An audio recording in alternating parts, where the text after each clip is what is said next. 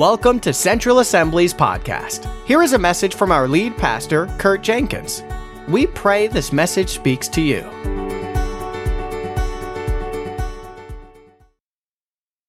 This first uh, sermon, we're going to go through a little bit of Acts chapter 1 and a little bit of Acts chapter 2. And I want to talk about how it is normal to receive power to be a witness for Jesus.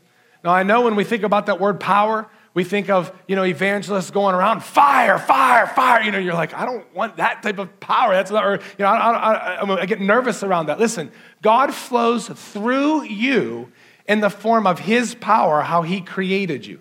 So he's given you a unique personality, a unique DNA, and he wants to flow through you uniquely with his power. So it can look differently. There's people that minister in great power and great healing, great salvations that are very calm. They just walk around with smiles on their face, and they minister to people, and they hug people, and they bring people into the kingdom. So I don't want you to, when we're talking about that word power, get rid of the, the connotations and the definitions of what you think it means. And just ask the Holy Spirit to come in power to empower you to be the very thing Jesus called us to be, which are his witnesses. Amen? So you, you can't put a definition on it. You have to ask Jesus to pour out freshly what he wants to do in your life. If you even think about that, when you're, we're following Jesus, what does that mean? Following Jesus is not the American dream. It's not the perfect house and the perfect retirement and the two cars that always work. That's not what we're looking to do. Following Jesus doesn't mean you're going to have the best position at your workplace and then favor's just going to be there in that area. Following Jesus does not mean you're always going to be comfortable. Life is good. Life is good. Right? Following Jesus means actually following in his footsteps until your lifestyle mirrors his lifestyle. That's what normal Christianity is. In fact, when you think about the word normal and average, sometimes people say, well, I don't want to be normal. I want to be radical. I want to be extravagant. You're not thinking of that word correctly. If you think of normal versus average, I don't want to be average. I don't want excuse. I don't want to be able to make excuses about being an average Christian. Oh, I'm an average Christian. I love Jesus. I've never led anybody to the Lord. People don't get healed when I pray, but I do. You know, I read my Bible three times a week and I pray five times a day or five minutes a day. I don't want to be average, and I don't want us to be average. But the word normal is something different. If you're measuring a vehicle based on if it's a normal car, what you're doing is you're measuring it based on the ideal car. So you're saying, is this normal? For it to be a normal car, it should have four wheels, at least four windows, a gas pedal, a brake pedal, a gear shift, a steering wheel, right? If it was missing one of those things, it would be abnormal and unusable, right? So, but you're not comparing that car to all the cars around you. You're comparing that car to what an ideal car would be to see is this normal? However, if you're if you're looking and measuring is your car average, guess what you start doing? You start looking at all the other cars around you, right? This one's faster, this one's nicer, this one's newer, this one's has, you know, more miles on it or less miles on it. And what you do is start comparing. Jesus does not want you to look to your left or your right and compare yourself to other people's lives. Because you'll either be pathetic in their sight or you'll be like, I'm doing great because I read more and pray more and go to church more than this person. That I don't want you to look, are you above average, average, or below average? I just want us to be normal. I want us to actually walk this out, how Jesus walked it out, and how he instructed the early church to walk this out. So if you think about what normal is now, we actually think what results did the early church get? What results did Jesus get? When we get to that point, to seeing crowds following you because you're operating in so much love, so much compassion, so much acceptance of where people are, but still ministering the truth, then we could say we're getting to a point of being normal. Hey, I'm just doing what Jesus did. How many of you would love to be able to say that? I, Listen, I'm not trying to get all extravagant. I'm just seeing the results that Jesus asked me to see signs, wonders, miracles, compassion, love. Sinners love to be around you because of the love that exudes from you. I just want to be like Jesus, right? So, what we're learning from is the book of Acts over these nine weeks because he instructed them in a certain way, and we see fruit coming from the early church that we can follow. And then we could say, listen, I'm not comparing myself to any other church or any other person in this church. I'm looking at Jesus, I'm looking at what his instructions were to the book of Acts in the early church, and I'm going to be a normal Christian. Normal's not boring. You might not even know Jesus, and you're sitting here like, I don't want to be normal. Normal doesn't have to be boring. Normal doesn't have to be routine. Normal doesn't have to be mundane. Was Jesus' life any of those things? Was the early church boring? Absolutely not. It was an exciting journey, following and leading the Holy Spirit, but they had power. Today is the day of Pentecost. It's Pentecost Sunday. Many of you may know that, some of you might not know that. The word Pentecost, well, first of all, Pentecost Sunday is a day where the evangelical church, the Protestant church, celebrates the birth of the New Testament Christian church. So that word Pentecost means 50th. So it's a festival that was celebrated in the Old Testament 50 days after Passover. I talked about Passover on Good Friday. I'll touch on it a little bit right now. Passover was when the Israelites were enslaved in Egypt. They wiped the blood of the lamb on the doorposts the night before they were delivered from slavery. The, the death angel passed over them and did not punish them. They were protected. The favor of the Lord was upon them, and they were delivered out of Egypt. 50 days after that happened, there was the end of, I think it was the barley season and the, and the beginning of the wheat season, and they celebrated a festival there, okay? Now, let's take this all the way to the New Testament. Jesus dies on Passover, okay? So now it's not about the blood of the lamb on the doorpost, it's about the blood of the lamb falling from his hands and his sides and his head for the forgiveness of our sins. So Jesus, when he's resurrected, he walks on earth for 40 days after his resurrection ministering. He ascends to the Father and he says, Wait in Jerusalem until you receive power that my Father has promised. Well, 10 days later is now 50 days after Passover. All of the Jewish people are like, hey, there's a festival coming up. We're all going to go to Jerusalem. So they all are attracted to Jerusalem, not because Jesus died on Passover, it was because it was an Old Testament festival that they're following because of their traditions. So it's 50 days now after Passover. How cool is that? That God chose the day of Pentecost, 50 days after the specific day of Passover, when Jews from all different nations are surrounding around for Jesus to pour out his Holy Spirit in power and birth the church of Jesus Christ. So in churches across America now, and we used to do it when we were when, when in the church that I grew up at. A lot of times churches will wear red as a symbol of the fire of God because they saw tongues of fire falling upon them. And they'll wear red and they'll say, This is like the church's birthday. This is much more than the church's birthday. This is the empowerment of the church to actually do the work of Jesus. I mean, I've been really challenged, even writing this message, of saying, like, what we're doing as a church, are we changing people's lives? Are we really ministering to souls and to bodies and to spirits? Are we actually doing what Jesus called us to do? And not just as a church body, so don't think, no, you're not. You have to do this mission. No, no, you too. You're the church. We are the church. So, what we want to do is look at the book of Acts, birthed on the day of Pentecost, and carried from there. Acts is a historical account of the early church. Okay? So, it's an important book because it looks at the ways and the workings of how the church developed in the first few decades. It also looks at Peter's and Paul's ministry and then Paul's missionary journeys. Last week, Pastor Steve Bradshaw thought he did an awesome job preaching on the, on the book of Luke and on the author of Luke. So hopefully, you know if you were here last week, Luke is the author of not just the Gospel of Luke, but also the book of Acts. Luke was a doctor, he was a Gentile, he was not a Jew. Every other person who wrote a book in the New Testament was Jewish. Luke did not come from a Jewish descent, so he was called a Gentile. So he writes from a completely different perspective than any of the other writers. So what Luke did is he took, uh, he studied local church records, and he was also a very close companion with Paul. So he took his personal experiences and local church records, and he recorded an account of Acts. Now, the book of Luke and the book of Acts is written to a person named Theophilus. Now, there's three uh, three beliefs about this person, Theophilus, that the, the theologians, the Bible scholars believe. Number one, they believe that he could have been a high ranking Roman official because Luke was not Jewish.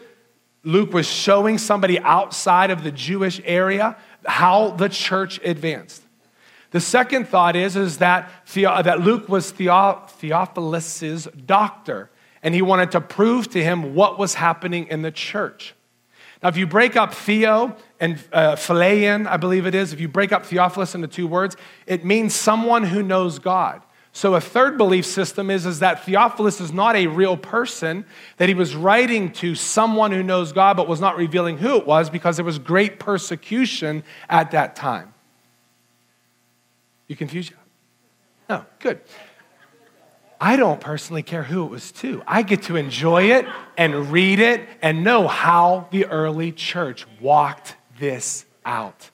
And we have the great privilege of doing it also. So, do you know who Theophilus is? No, neither do I.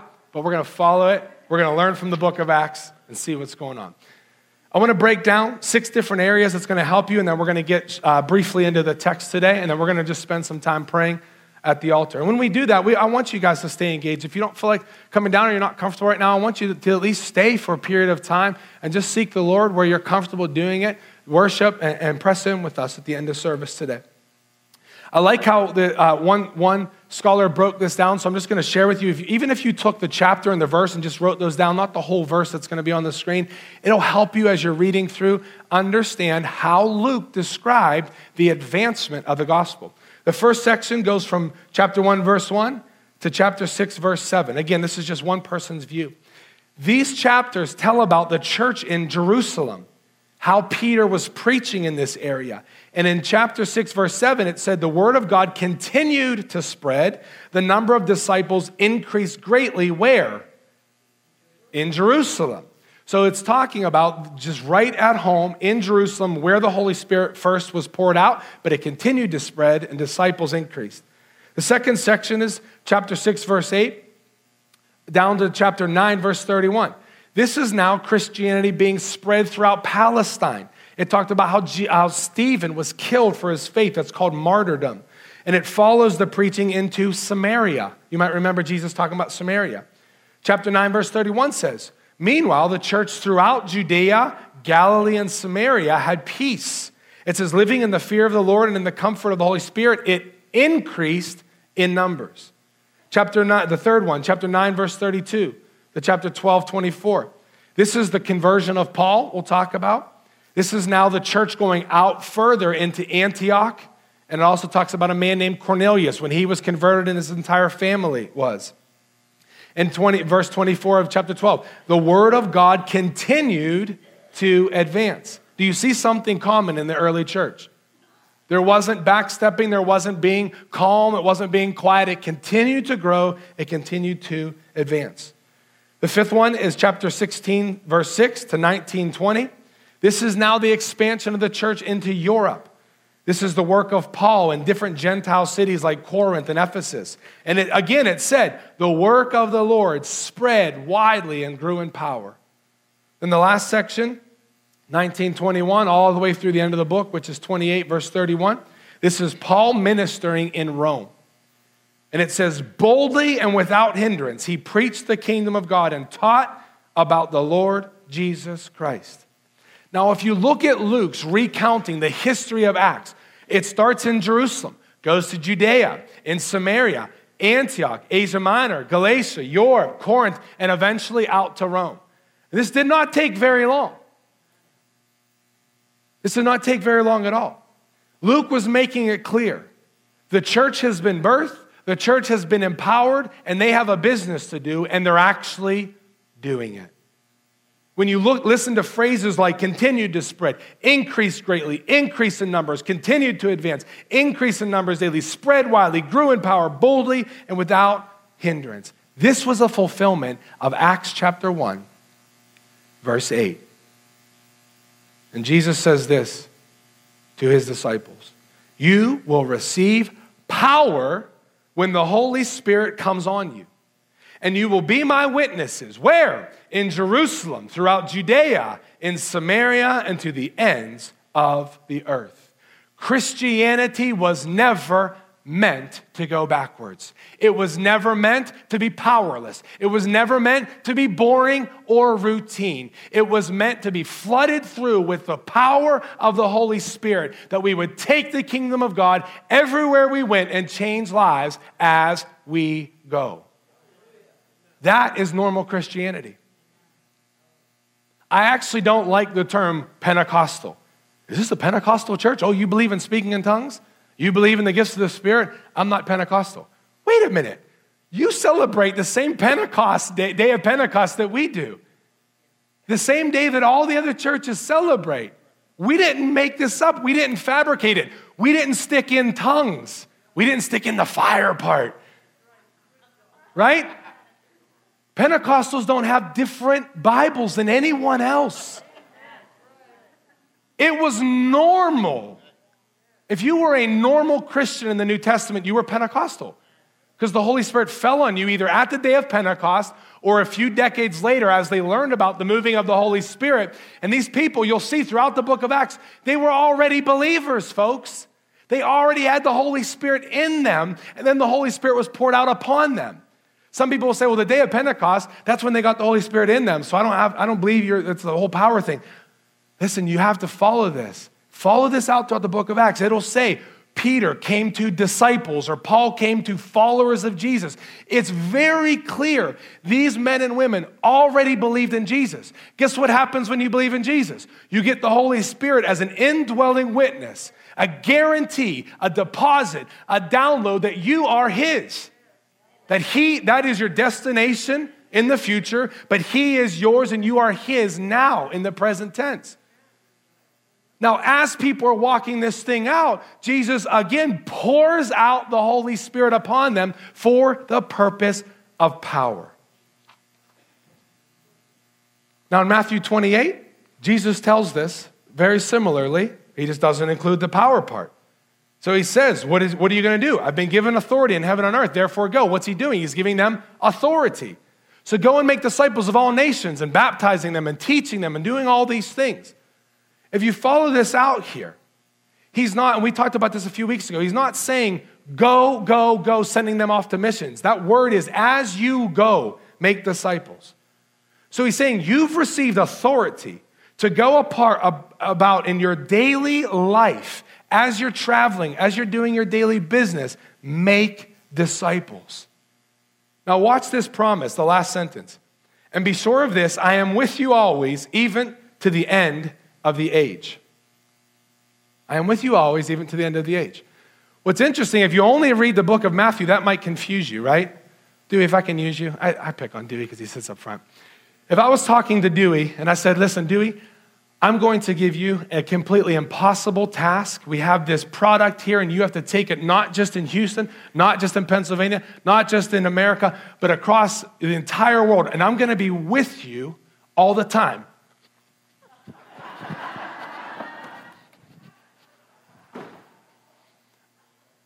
That would be weird. Has anybody ever read that verse and thought, what did Jesus do after he said that?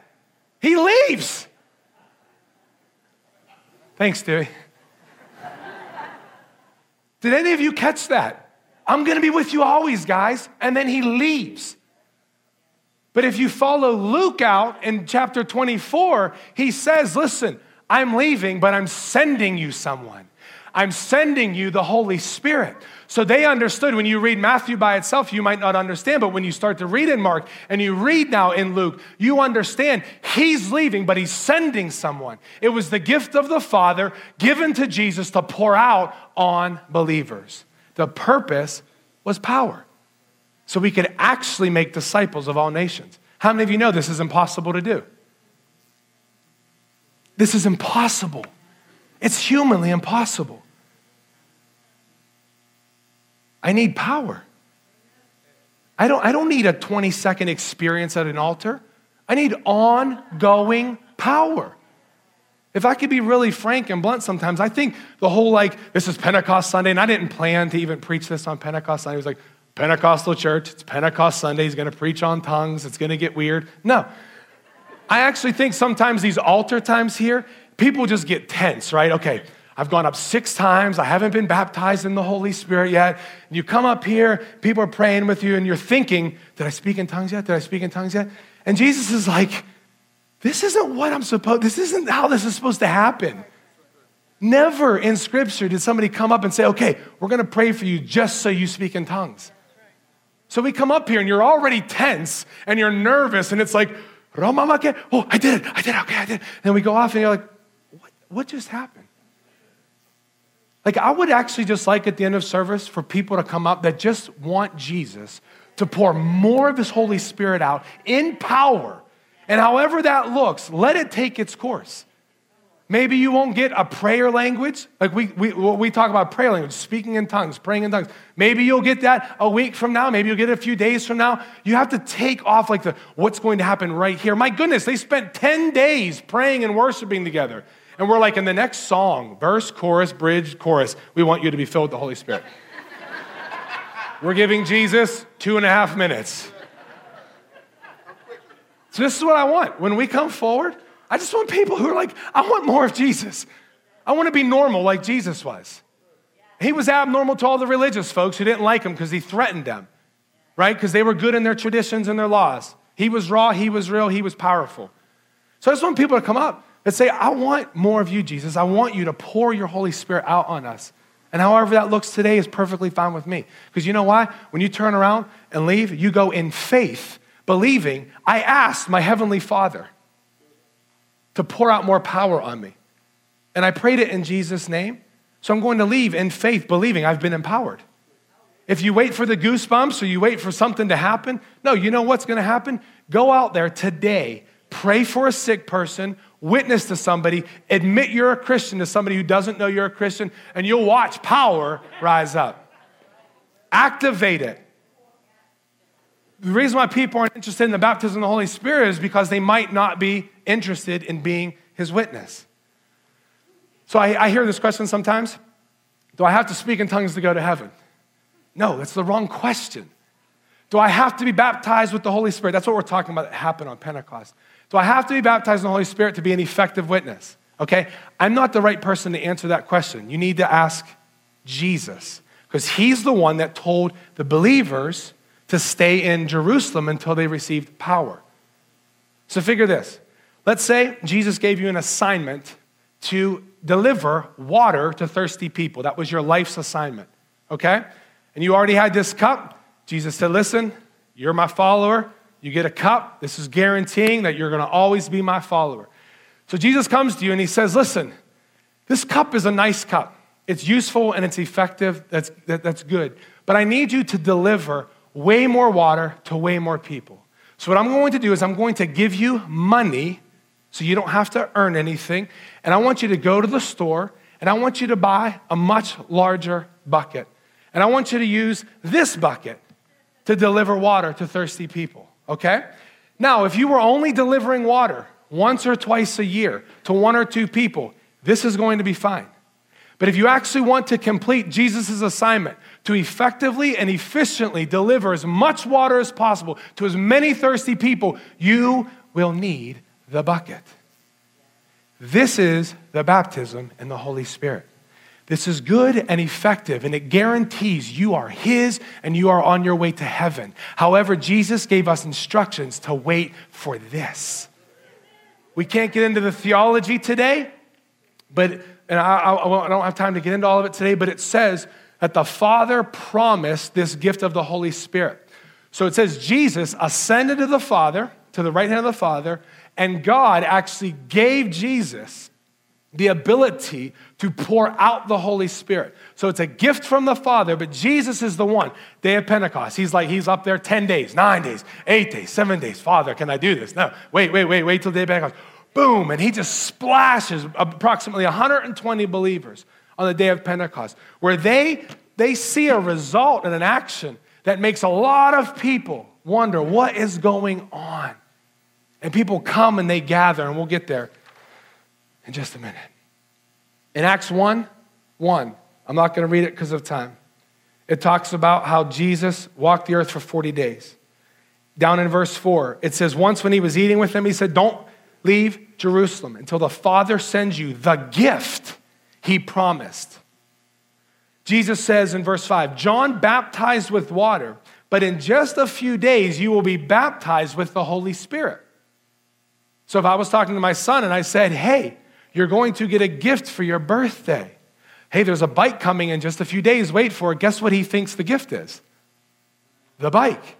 So when Jesus is saying, You're going to get the gift the Father's been talking about, I've been telling you, God has a gift for you. In a few days, you will be baptized with the Holy Spirit.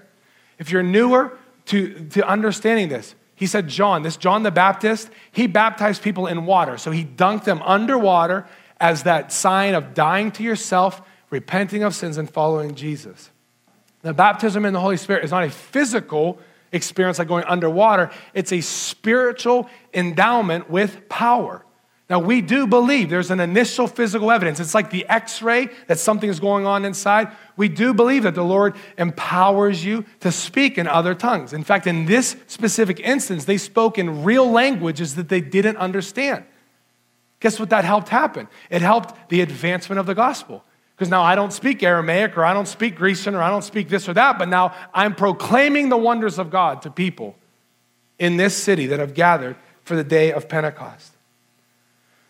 You don't have to turn there, you don't have to put it on the screen either. Back in Luke chapter 3, same author, different book.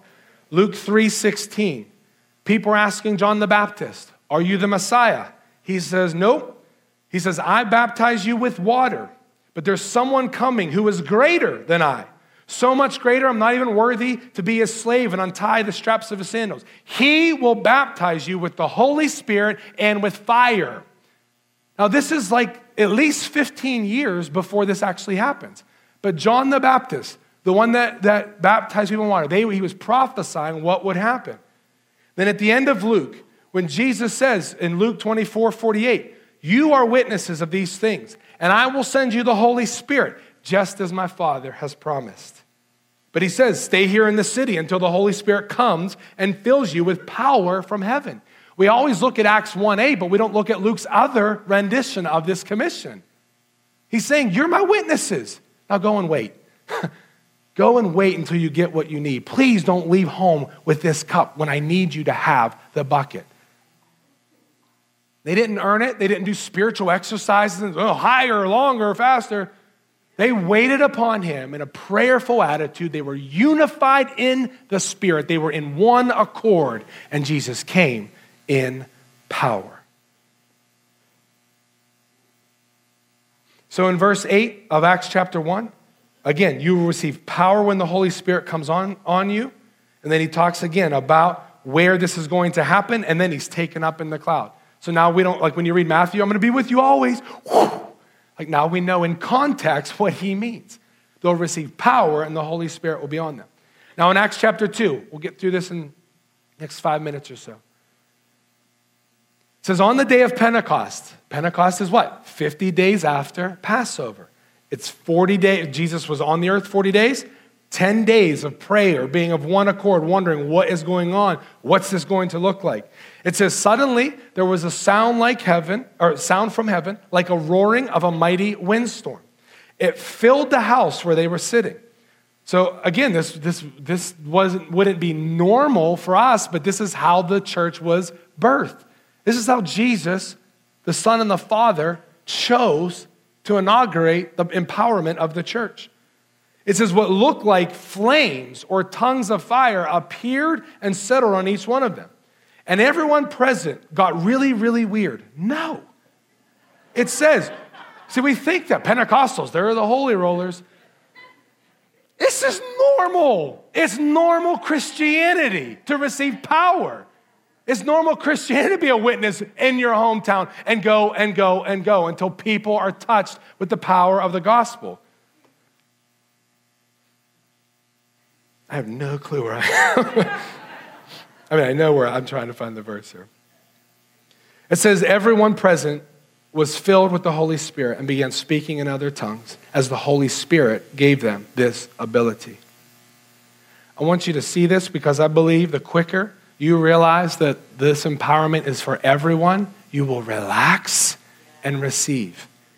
It doesn't say Everyone except the three people who still struggle a little bit in this area. Everyone except those who didn't read their Bible last night. Everyone except that one who's just a little bit nervous, right? It doesn't say that. It said everyone was filled with the Holy Spirit.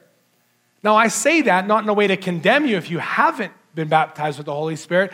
I'm trying to build your faith to say, wait a minute, not just everybody in this room, but everybody across this entire earth that calls himself a Christian we're all in on this.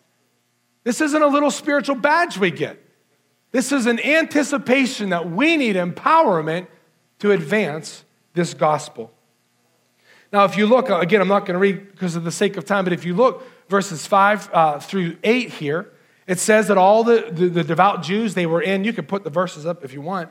Uh, the devout Jews came from every nation and they heard this loud noise. So they're running in bewilderment, it says and they heard these people who didn't know their own language speaking in their own native language. And it says in verse 7 they were completely amazed. How can this be? These people are from Galilee, but they're speaking in our language. What can this mean? I don't just believe it's normal for believers to be empowered. I actually believe it's normal for non believers to be attracted to believers who are operating in power. Maybe the reason, I forget who it was uh, that said, I don't know who it was, somebody that said, I like your Jesus. I just don't like the ones who say that they're following Jesus because they don't match up. Right? If people would be, if you would be like embarrassed to tell somebody you're a Christian, then we need to look at what normal Christianity is, repent of how you've been living, start following Jesus, and people will be attracted to you. Picture how your workplace would be if you started praying for people and you saw immediate results people being set free, people, people's marriages being healed, people being healed physically, people coming to the Lord. I believe it's normal for non believers to be attracted to us when we're operating in power. Again, this is your personality. You don't have to picture yourself walking down the street, laying your hands on people and running and screaming. Like, be you and let power flow. Just surrender the flesh part of you, right? Verse 13, though, it says, Others in the crowd ridiculed them, saying they're all drunk. That's all. I believe it's also normal for hard hearted people to ridicule the power of Jesus, but that shouldn't slow us down. Oh, that person, they denied me. They said they didn't want prayer. They said I was just a uh, religious fanatic. Now I can't do anything else. No, it's in the Bible. It's normal. There will be hard hearted people that don't accept your message. Keep going, keep advancing, keep walking in faith, keep praying for people, keep sharing your faith. You'll see results. In verse 14, you see Peter step forward. He, now, this is the one that just, what, 30 some days, possibly 20 or 30 days before, uh, actually 50 days before, denied Jesus and then was restored to Jesus. I mean, he failed big time. And now God uses him, Jesus uses him to step forward, fully endowed with power. And he preaches a dynamic messages through chapter two. And he refers back to Joel in the Old Testament, where Joel prophesies that God says, I will pour out my spirit on all people. Now, that's not talking just about the indwelling, that's the outpouring of the Holy Spirit for the purpose of power says that Peter's words pierced their hearts. They said, What shall we do? He says, Repent of your sins, turn to God, and you'll receive the same gift. He didn't say, Well, you have to first find a Pentecostal church, then take a 12 week class on the Holy Spirit, learn about the baptism. Listen, Peter's like, This is going to happen now. We believe that this to happen right now. So the people who believed his message, there were about 3,000 in all, they went and they were baptized in water that day, went home soaking wet. And we don't have evidence whether he spent time praying for people. Again, Luke is looking at specific moments in time, not telling the entire history. But I want you to see people being ba- believers being baptized with the Holy Spirit was normal through the entire early church. I want you to write these chapters down and then we're going to pray. Acts chapter 4, you can throw that one slide up. Acts chapter 4, we see believers asking for power, and guess what happened? These are people who were probably already baptized in the Holy Spirit once. On the day of Pentecost, I guarantee in Acts chapter 4, some of the same people were in this meeting and they asked for God to pour out the ability to perform miraculous signs and wonders. And what happens is the Holy Spirit falls upon them. They're filled again and they speak the word of God boldly and prophesy. In Acts chapter 8 in Samaria, we see believers having hands laid upon them. And there's evidence of power. In fact, there's so much evidence of power that a sorcerer, a former magician, wants to buy what just happened. He goes, Can I pay you money to have that same power? Peter rebukes him harshly and says, No, you can't do it that way. Acts chapter 9, uh, Paul's traveling. Uh, oh, no, I'm sorry. Paul is actually filled with the Holy Spirit. And what happened there? He began to preach and operate in signs and wonders. Acts chapter 10, Cornelius, he's a Roman officer, in the middle of Peter's sermon. Like Peter's like preaching to this house. When you say house, it's more like a colonnade. It's like this larger section, probably a few hundred people. Peter's preaching, and it says, while he was saying these words, the Holy Spirit falls upon them, and they all start speaking in tongues. Everybody together. Now, there's evidence that they weren't even born again yet. So they're turning their hearts to Jesus and being baptized in the Holy Spirit at one time. We, how many of you would admit you would say that's an out of order service? None of you would admit that. I put your hand up? I would probably admit that too. If I was just preaching and like 100% of you just whoo, filled with the Holy Spirit. But it happened. You see it. It's a normal experience for people to receive power. The last one is Acts chapter 19. Paul is traveling through Ephesus. He lays his hands on them. They're filled with the Holy Spirit. They speak in tongues and they prophesy. I think the one thing that I just want us to settle in our hearts is that Jesus wants to pour out his Holy Spirit upon you. And, and we're not, we're not, um, we're not seeking this mystical experience. I'm not coming up here to see where the, the waves blow and everything. I'm actually coming here to seek Jesus. He's my Savior, He's my Lord. He promised that we would receive power if we would just wait upon Him. It was normal for them to receive power because He knew there was no way they were going to make disciples of all nations without that power. In Mark chapter 16, it says that these signs shall follow those who believe. You say, Well, I can never imagine putting my hand on a sick person and actually having them be healed. That's okay. That means it's impossible for you to do. Good, you're in the same court as everybody else. But if your Lord and your Savior says that those signs should follow all those who believe, then you don't have to say, Well, he has a healing ministry. I'll let him pray for them. Right? You being a believer qualifies you to receive power, which qualifies you to lay your hands on sick people and see them recover. So now we don't have to get all weird about it. I see somebody limping and I say, hey, I just want to, I see that something's wrong with your leg. What's wrong with your leg? Right? You just ask them a few questions. Can I pray with you? Do you mind if I pray with you? And you actually believe Jesus will heal as you pray in his name. I want you to stand at this time. I'm really going to just keep it quite simple so we don't complicate the whole this is what the baptism of the Holy Spirit is, this is what it isn't. I don't care what you've experienced 15, 20 years ago. If you've received the baptism of the Holy Spirit, that is wonderful. I'm just asking you, no matter what category you would put yourself in, if you feel like an actual unction in, in, in your heart, in your spirit, that you are ready to actually take that step toward the store because you know you want the bucket but you're going to need to use it, right? If you're just saying, yeah, I want power, it's like, wait a minute. If you want power, but you don't pour it out onto anybody else, this is going to be very heavy carrying it around. Right? You're just logging this thing around. I'm so happy I got power three months ago at church. Just logging it around. Right? So it's very simple. If you really feel like, you know what, Lord, I'm ready to step out of my comfort zone, I'm willing to be a better witness, a bigger witness, a more effective, a more efficient witness for you than I have been before. No matter where you are, where you have been.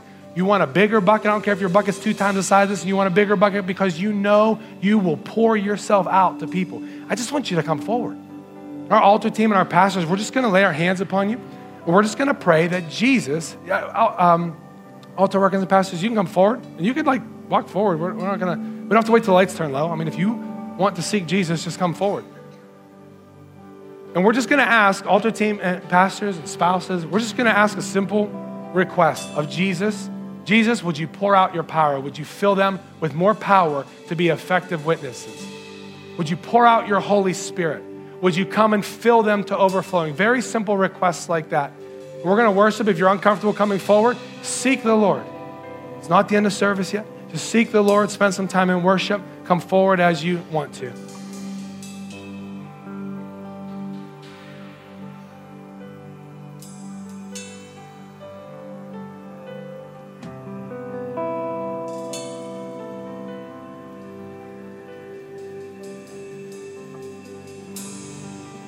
There's nothing worth more that will ever come close. Nothing can compare. You're our living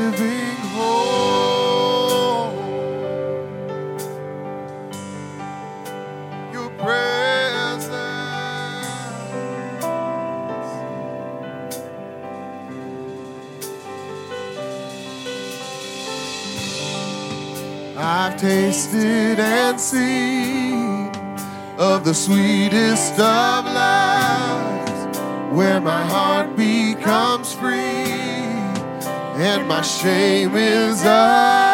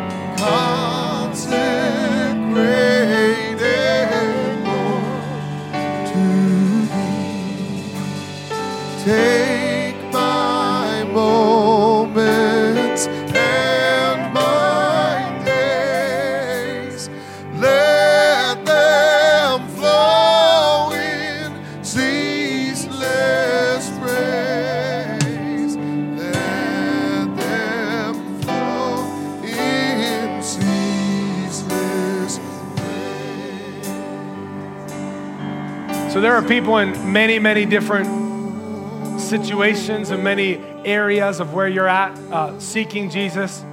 So we know if you're a believer, you have the cup, you have the endow- you have the, the guarantee that you're a Christian, you're on your way to heaven. No doubt about it. Don't ever question your salvation in that way. So maybe some of you are saying, you know what? I'm considering taking the payment from Jesus to go to the store. Maybe sometime this week you'll start walking to that store and say, you know what? This bucket looks more and more enticing because I actually know somebody in my family or somebody in my community needs Jesus, and this isn't going to do it. So whether you came forward or not, this is my, I, I'm imploring you, I'm asking you, take a step closer to the store every single day to say, Jesus, I just want more power. I want, I need a larger bucket. You don't get a badge, you don't get a trophy, you don't get a medal. This isn't about us. Do you understand that? Nobody's gonna look at you as you walk down the street and say, wow, they have a really big bucket. You need this for the sake of Him. So His glory will cover the earth in the most practical and in the most spiritual of ways. Let Him give you His bucket of power in the context of your own life. Let me just pray with you. If you're comfortable, if you just put your hand over your heart, and if you're at the altar, you can stay as long as you want and worship. Now, Father, as we place our hands on our hearts, Lord Jesus, we just ask that you would come and just fill us, fill our hearts, fill our spirits fresh, Lord Jesus. We don't ask for anything different than what happened in Scripture. We don't ask anything more or anything less. We ask that you would send the gift of your Father and that you would pour out your Holy Spirit. And the result of that we see in Scripture is that we will receive power to be your witnesses. So, Jesus, I ask you for myself, I ask you for every person in here. Jesus, send your Holy Spirit. Fill us with your Holy Spirit. Fill us with the purpose of power that we can actually be normal Christians with the lifestyle and the fruit of you and of the early church.